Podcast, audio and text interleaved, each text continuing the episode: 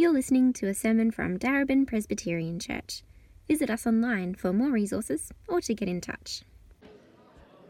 So, like Adam said, my name is Tracy, and I'm going to bring the Bible reading this afternoon. It's Ephesians chapter 2, verses 1 to 10. And there are Bibles in the aisles you can find, or will be up behind me. As for you, you were dead in your transgressions and sins in which you used to live when you followed the ways of this world and of the ruler of the kingdom of the air, the Spirit who is now at work in those who are disobedient. All of us also lived among them at one time, gratifying the cravings of our flesh and following its desires and thoughts. Like the rest, we were by nature deserving of wrath. But because of his great love for us, God, who was rich in mercy, made us alive with Christ, even when we were dead in transgressions. It is by grace you have been saved. And God raised us up with Christ and seated us with him in the heavenly realms in Christ Jesus, in order that in the coming ages he might show the incomparable riches of his grace, expressed in his kindness to us in Christ Jesus. For it is by grace you have been saved through faith. And this is not from yourselves, it is the gift of God, not by works, so that no one can boast. For we are God's handiwork, created in Christ Jesus to do good works, which God prepared in advance for us to do.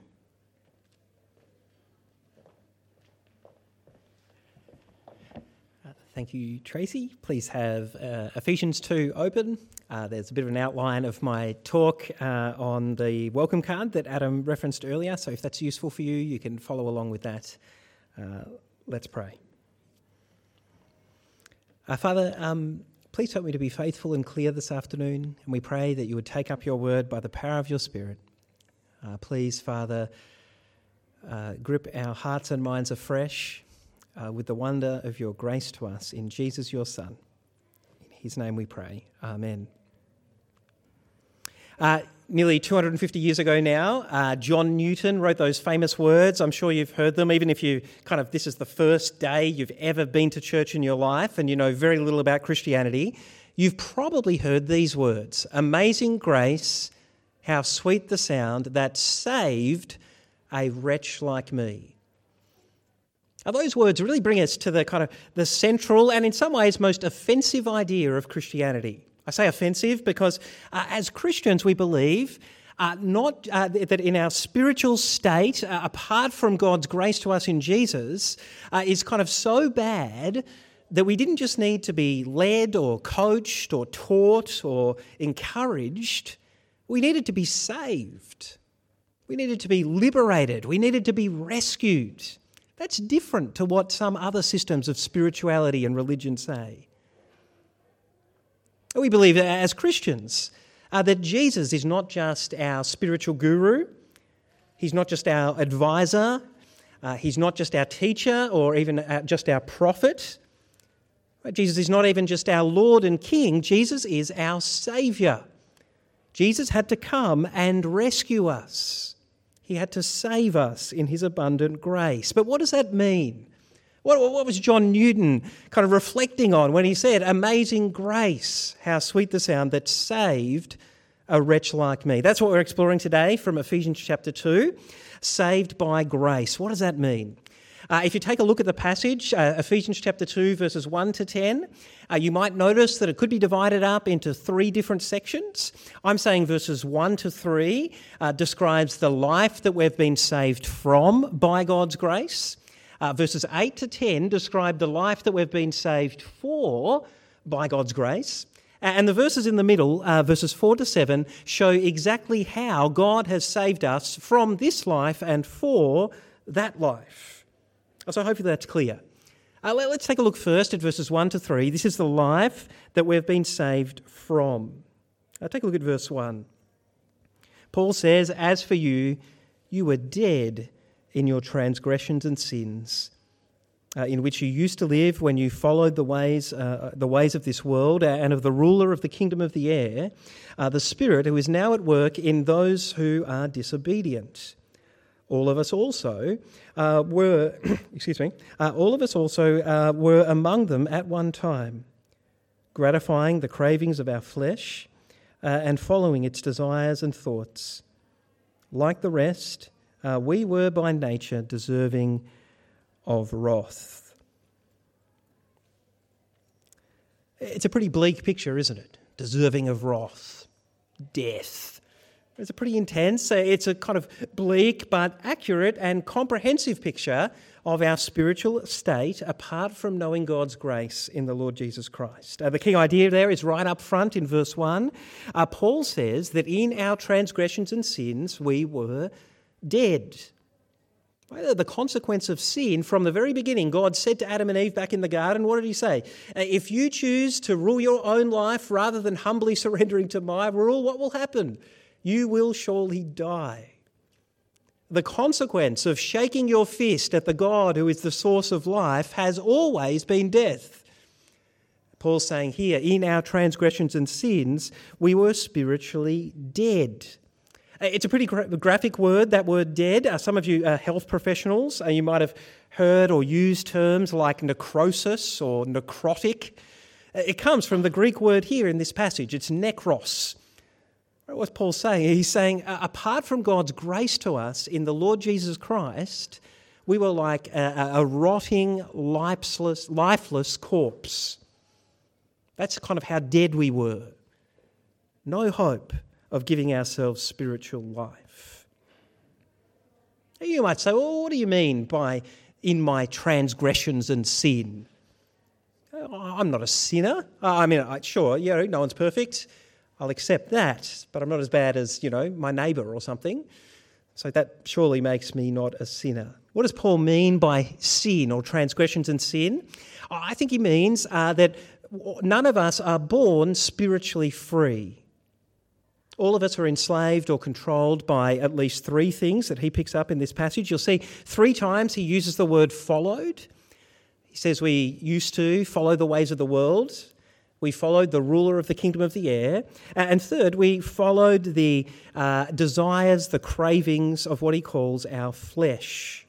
And that word followed is not kind of like, hey, I freely choose to follow the Melbourne Football Club. Right? It's not that sort of following. Uh, it's following because you couldn't possibly do anything else. You're bound to follow, you're kind of constrained to follow.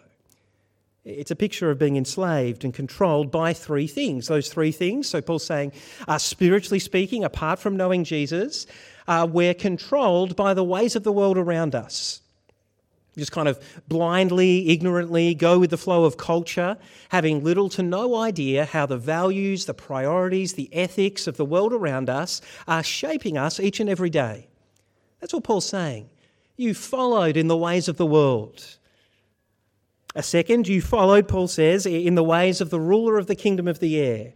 Uh, it's a way of describing Satan, the devil, uh, the evil supernatural power behind many of the much of the sin and idolatry in our world. Now, we don't have time to unpack all the details of those first two things. I'm happy to talk about it with you over supper. Uh, I wanted to dwell today particularly on the third thing, where in verse 3, Paul says we're enslaved, we're controlled uh, by the cravings, the desires, and thoughts of our flesh. You, you might read that and think, well, does this mean that God is kind of against our bodies? He doesn't like our physical flesh? Well, no. If you were with us earlier in the year, we did the kind of God's Good Design series. We saw from Genesis 1 and 2, God made our bodies, He loves our bodies, He declared our bodies to be very, very good. So, flesh here isn't kind of that God's down on our physical bodies, it's what is sometimes translated in the Bible as our sinful nature. And I want to suggest that the essence of our sinful nature is self centeredness. The default settings of the human heart, apart from God's grace, are deeply and profoundly self centered. You might think, well, that's a little bit of a, a negative take on human nature. I don't know about you. Like uh, Gabby and I have three children uh, Ada, Charlie, and Felix. Uh, we've been given a lot of books over the years. Uh, I've got to say, we've never been given any books to teach our kids how to snatch. Like that, just they seem to get that naturally.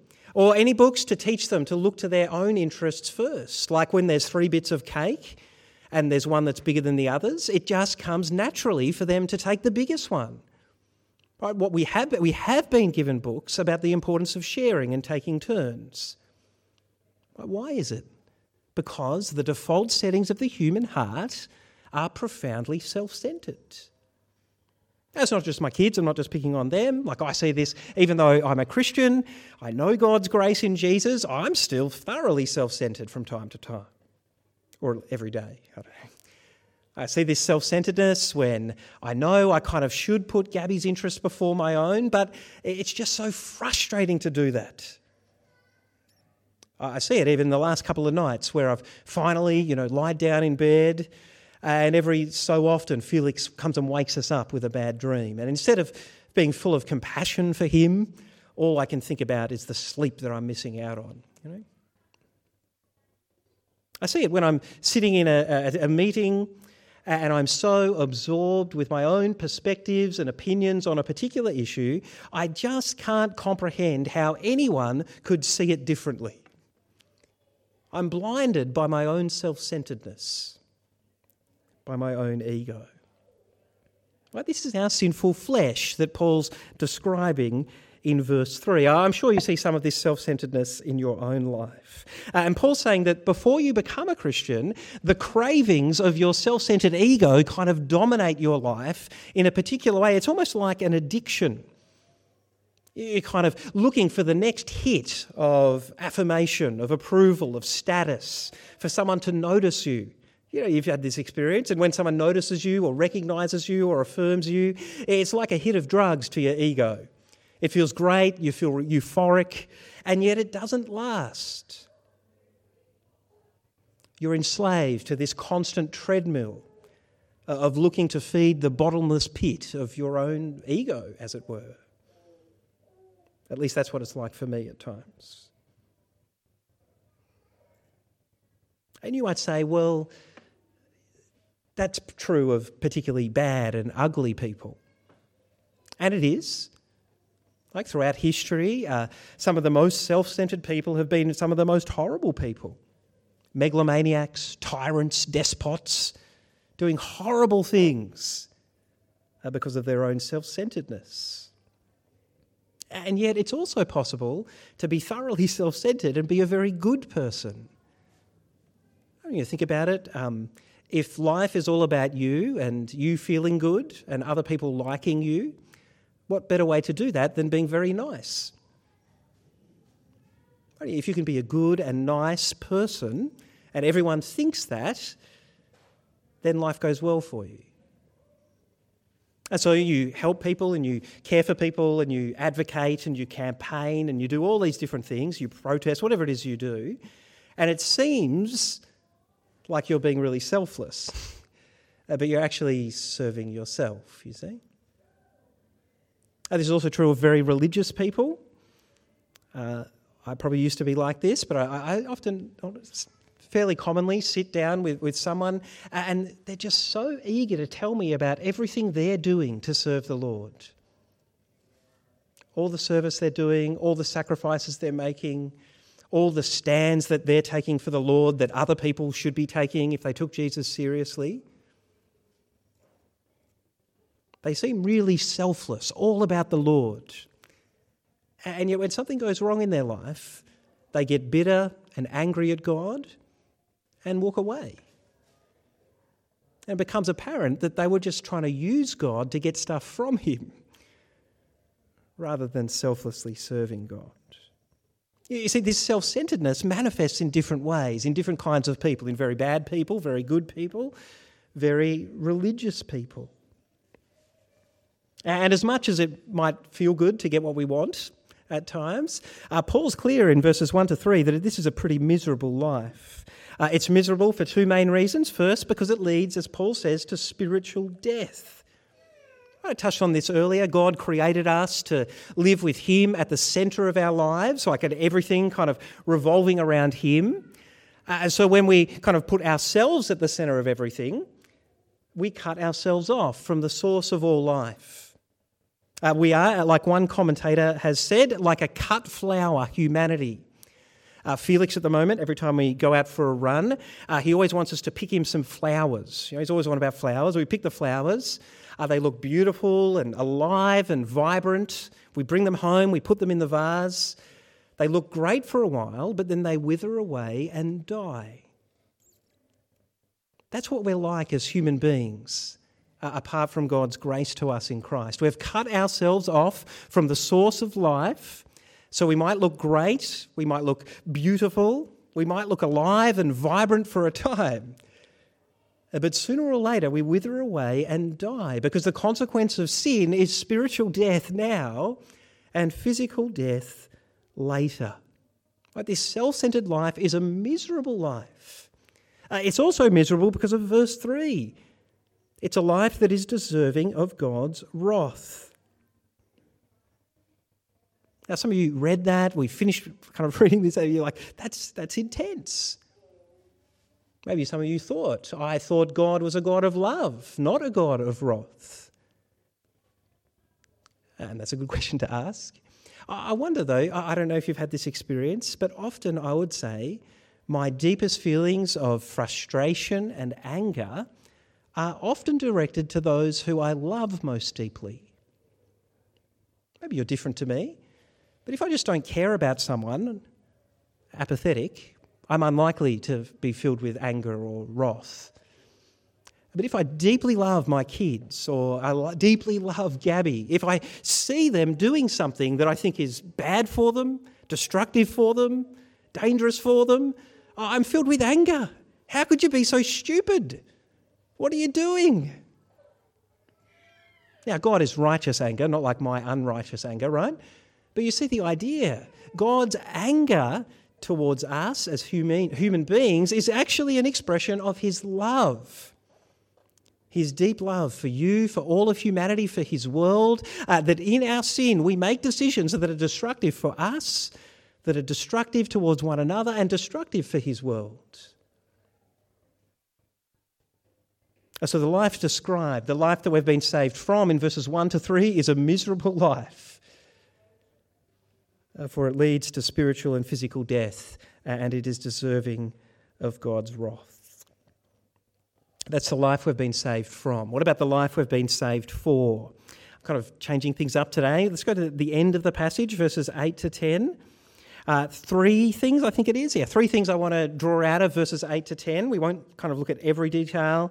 The first thing uh, is that the life we've been saved for as Christians is a life that is about grace from start to finish. It begins with grace, it's kind of sustained by grace, it ends with grace. Look in uh, verse 8, Paul says, For it is by grace that you have been saved through faith, uh, and this not uh, of yourselves, it is the gift of God.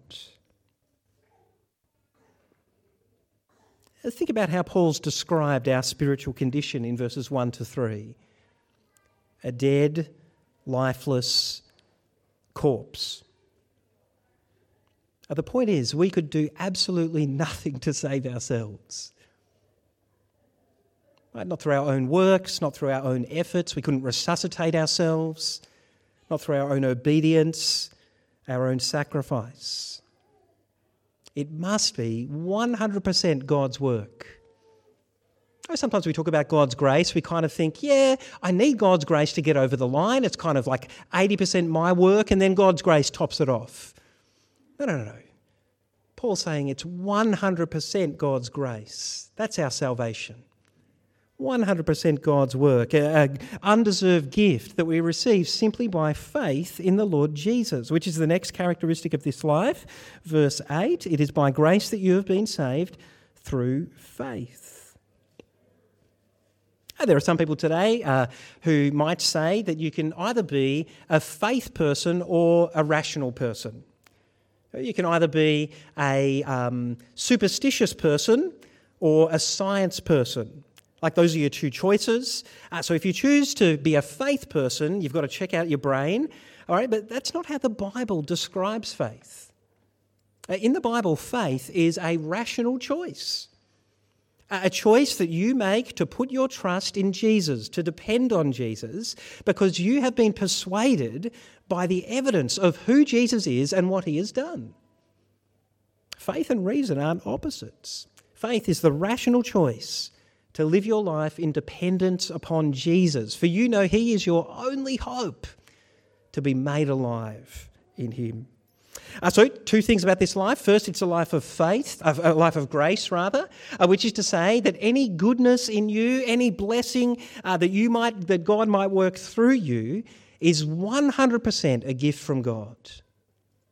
Second, it's a life of faith, in that as a Christian, you now live your life uh, not primarily dependent on yourself and what you do, but primarily dependent upon Christ and what he does. Uh, which leads to the third thing, which is a life without boasting. Take a look in uh, verse 9. Paul says, This grace is the gift of God. Uh, verse 9, it is not of works, so that no one can boast. Now, I think when we read the word boast there, we probably think about someone who's just kind of blatantly bragging. We may not think that this, therefore, we think, I don't really fit into that category. I'd never think about doing that. Uh, but actually, the, the concept of boasting is a little, in the Bible is a little bit more subtle. Uh, if you think about um, ancient battles, for example, if you go home and read the story of David and Goliath, uh, the Philistines and, and Goliath would come out day after day, and he would boast about how much greater uh, the Philistines were, and he was, than the armies of God. And this is what happened in ancient battles. Right, that they would be faced with uh, the challenge of the battle ahead and their fears and anxieties on the inside, and so they would look for things to boast in, things that would give them enough confidence to charge into battle. Uh, to say, hey, we've got iron chariots uh, and they've got no chariots, or we've got 8,000 soldiers and they've only got five. Remember that, fellas. It was typically fellas, although not always. Oh, we've got the greatest warrior king who's never been defeated. We can hang our hats on that. Right? They're, they're faced with battles outside and anxieties and fears on the inside, uh, and so they're looking for things to boast in things to give them confidence to keep on going. And Paul knows that spiritually speaking, apart from God's grace, that is what all of us are like. we look at our lives and the challenges that we're facing. Uh, we're conscious uh, that we're struggling in this area over here or that area over there, uh, but we say to ourselves, but at least I'm getting good marks at uni. Or at least I'm doing an okay job of being a mum or at least my career's going okay. You know, my marriage is really struggling, but my career's okay. We're always looking for something to hang our hat on, something to, to puff ourselves up just a little bit so that we can face the next day, the next challenge, the next battle.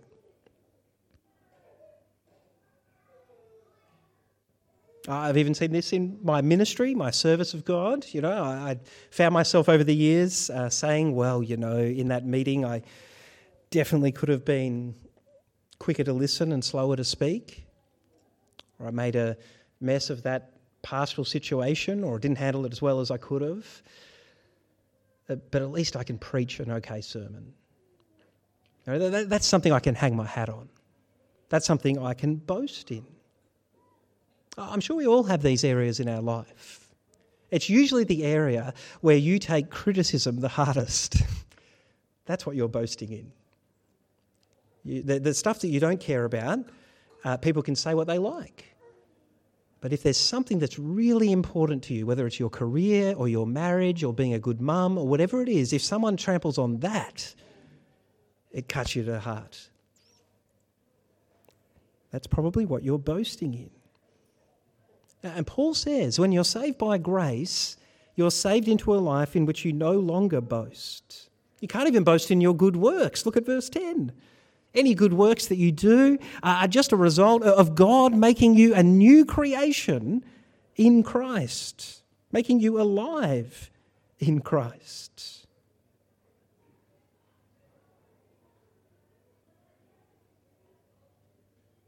So, the life that we're saved for is a life in which no one can boast.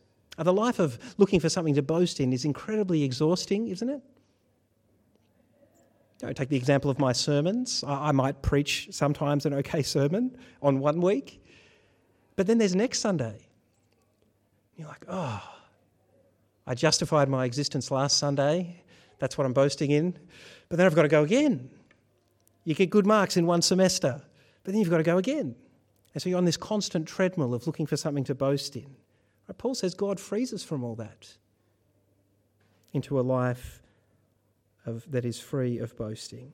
Uh, and he does it through the work that is described uh, in verses 4 to 7. Uh, let me find, uh, find where I'm at. So Paul's described the life uh, that we were uh, that we used to live, the life we've been saved from, and then in verse four, uh, he says, uh, "But because of His great love for us, God, who is rich in mercy, uh, made us alive with Christ." Uh, even when we were dead in our transgressions, it is by grace that you have been saved. And God raised us up with Christ and seated us with Him in the heavenly realms in Christ Jesus in order that in the coming ages uh, he might show us the incomparable riches uh, of his grace expressed in his kindness to us in Christ Jesus. So, again, Paul's reminding us if you go back and read later on his prayer at the end of Ephesians chapter 1, uh, he said, Remember, Christ wasn't only raised from the dead, he was exalted to God's right hand in heaven. He ascended. And of course, in Paul's day, uh, he's writing to the Ephesians who are familiar with kind of Greco Roman culture.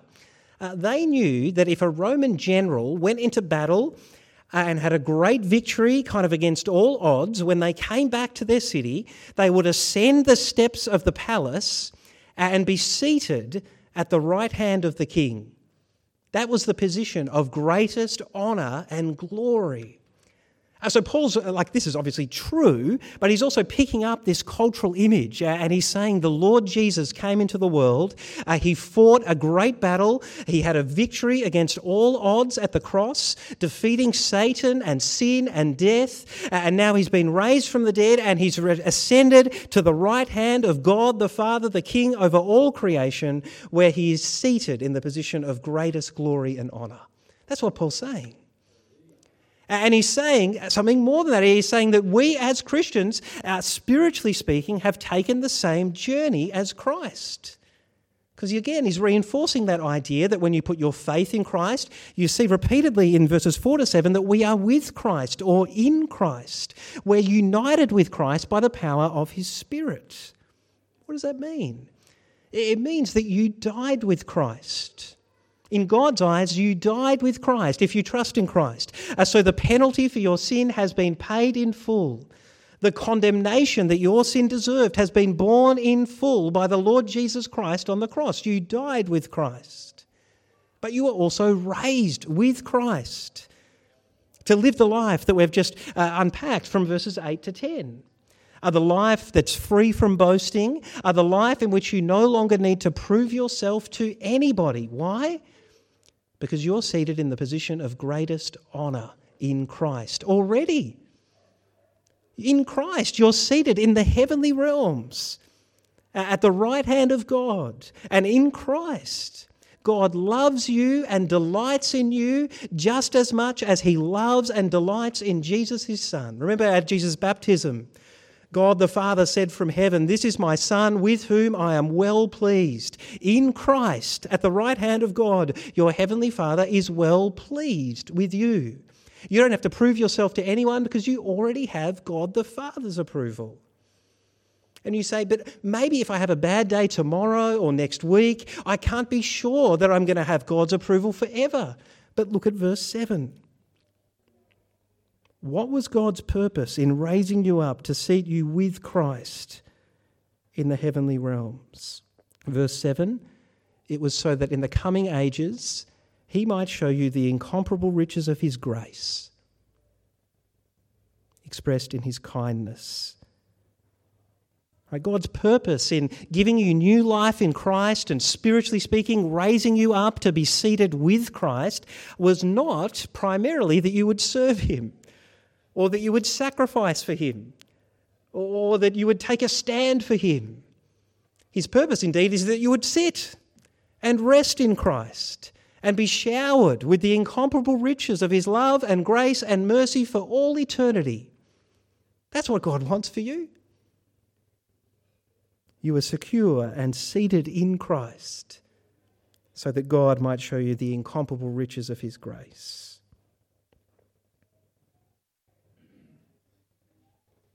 Uh, so you could, uh, I mean, in some ways, the key idea of being saved by grace is a great swap, a, a substitution. Upon the cross, Christ sat, as it were, uh, in the seat of judgment and death uh, and condemnation, wrath that we deserve to sit in. And he did that so that we might sit in this different seat. Verse 7 Be seated at the right hand of God in a position of life and salvation and blessing, a seat that none of us deserve. So, this is really how kind of change happens. Uh, if you want to know how do I leave behind the life described, the self centered life in verses 1 to 3, uh, well, the main way is by the selfless love of Christ changing your heart all the more, gripping your heart, transforming your heart. Uh, the more you understand Christ's selfless love for you shown at the cross, uh, the more the life, the self-centered life of verses one to three will just seem distasteful to you, and you'll want to leave it behind. Uh, so, what might a, a, church look like? Remember that we're sort of doing this series, uh, Being the Church. What does it look like for us to be the church? Uh, so, what might a church look like that understands really, really deeply that we've been saved by grace through faith in Christ? I want to suggest three things, three characteristics, if you like. Uh, the first characteristic is uh, I think that we'd be a really humble church, ever growing in humility. Maybe you've heard the phrase before, uh, uh, but by the grace of God, I would go that way too. It's an old saying. But that's kind of verses 1 to 3. That's what keeps us humble, isn't it? Like if you if you really believe that verses 1 to 3 uh, describes you apart from God's grace, then it's pretty hard to hold on to an idea that you're better than anyone else for very long. Right? But believing verses 1 to 3 is a, a, description of your spiritual condition apart from Christ, will breed in us as a church real and deep humility. And I'm not saying that's not there at all, but I'm saying let's think about this more. We're just not as good as we think we are. None of us are. Uh, that ought to make us a really humble community. I think understanding that you're saved by grace also would make us a, a, an even more honest community. Like, if you understand that in Christ you're approved of by God, you're secure in a position where you're going to be showered with God's love and grace and mercy forever. Like, if you understand that, there's a sense in which you don't have to pretend anymore. In, I'm not saying with every person who's a part of our church, but there really should be some relationships in which we feel that we can let our guard down a bit and be honest with one another. There's safety in the love and grace that we've found in the Lord Jesus Christ. So I think we would be growing in humility, uh, growing in honesty. Uh, and third, I reckon a church that understands that they've been saved by grace through faith in Christ will be a church that is growing in a sense of deep spiritual restfulness. Now, by that, I don't actually mean that we'll never do any work. Like in verse 10, Paul's pretty clear God has made us alive in Christ, new creations in Christ, to do the good works that He's prepared in advance for us to do. So I take it that a church that understands they've been saved by grace is a church in which people are eager to do good works. And in chapter 3, we'll see that, that Paul is in prison for the good works that God prepared in advance for him to do. So clearly, sacrificing for the sake of those works is not a problem in his eyes. And yet, the internal spiritual posture is really important, isn't it? I was reflecting on my own life. Sometimes I reckon I've done good works from a posture, an internal posture of standing up, where I'm anxiously looking for the next opportunity to prove myself to God and others. And that's not the posture of someone who understands they've been saved by grace. The posture of someone who understands they've been saved by grace is seated in Christ, resting in Christ, understanding that, I, yes, I'm doing these works, but it's not about proving myself to God and others anymore because I'm secure in Christ. And so you could be just as active on the outside, but it's coming from a place of deep spiritual rest. I wonder if that's a way in which our church could grow in our understanding of what it means to be saved by grace through faith in Christ. It's certainly a way in which I can grow. Amazing grace, John Newton said, how sweet the sound that saved a wretch like me.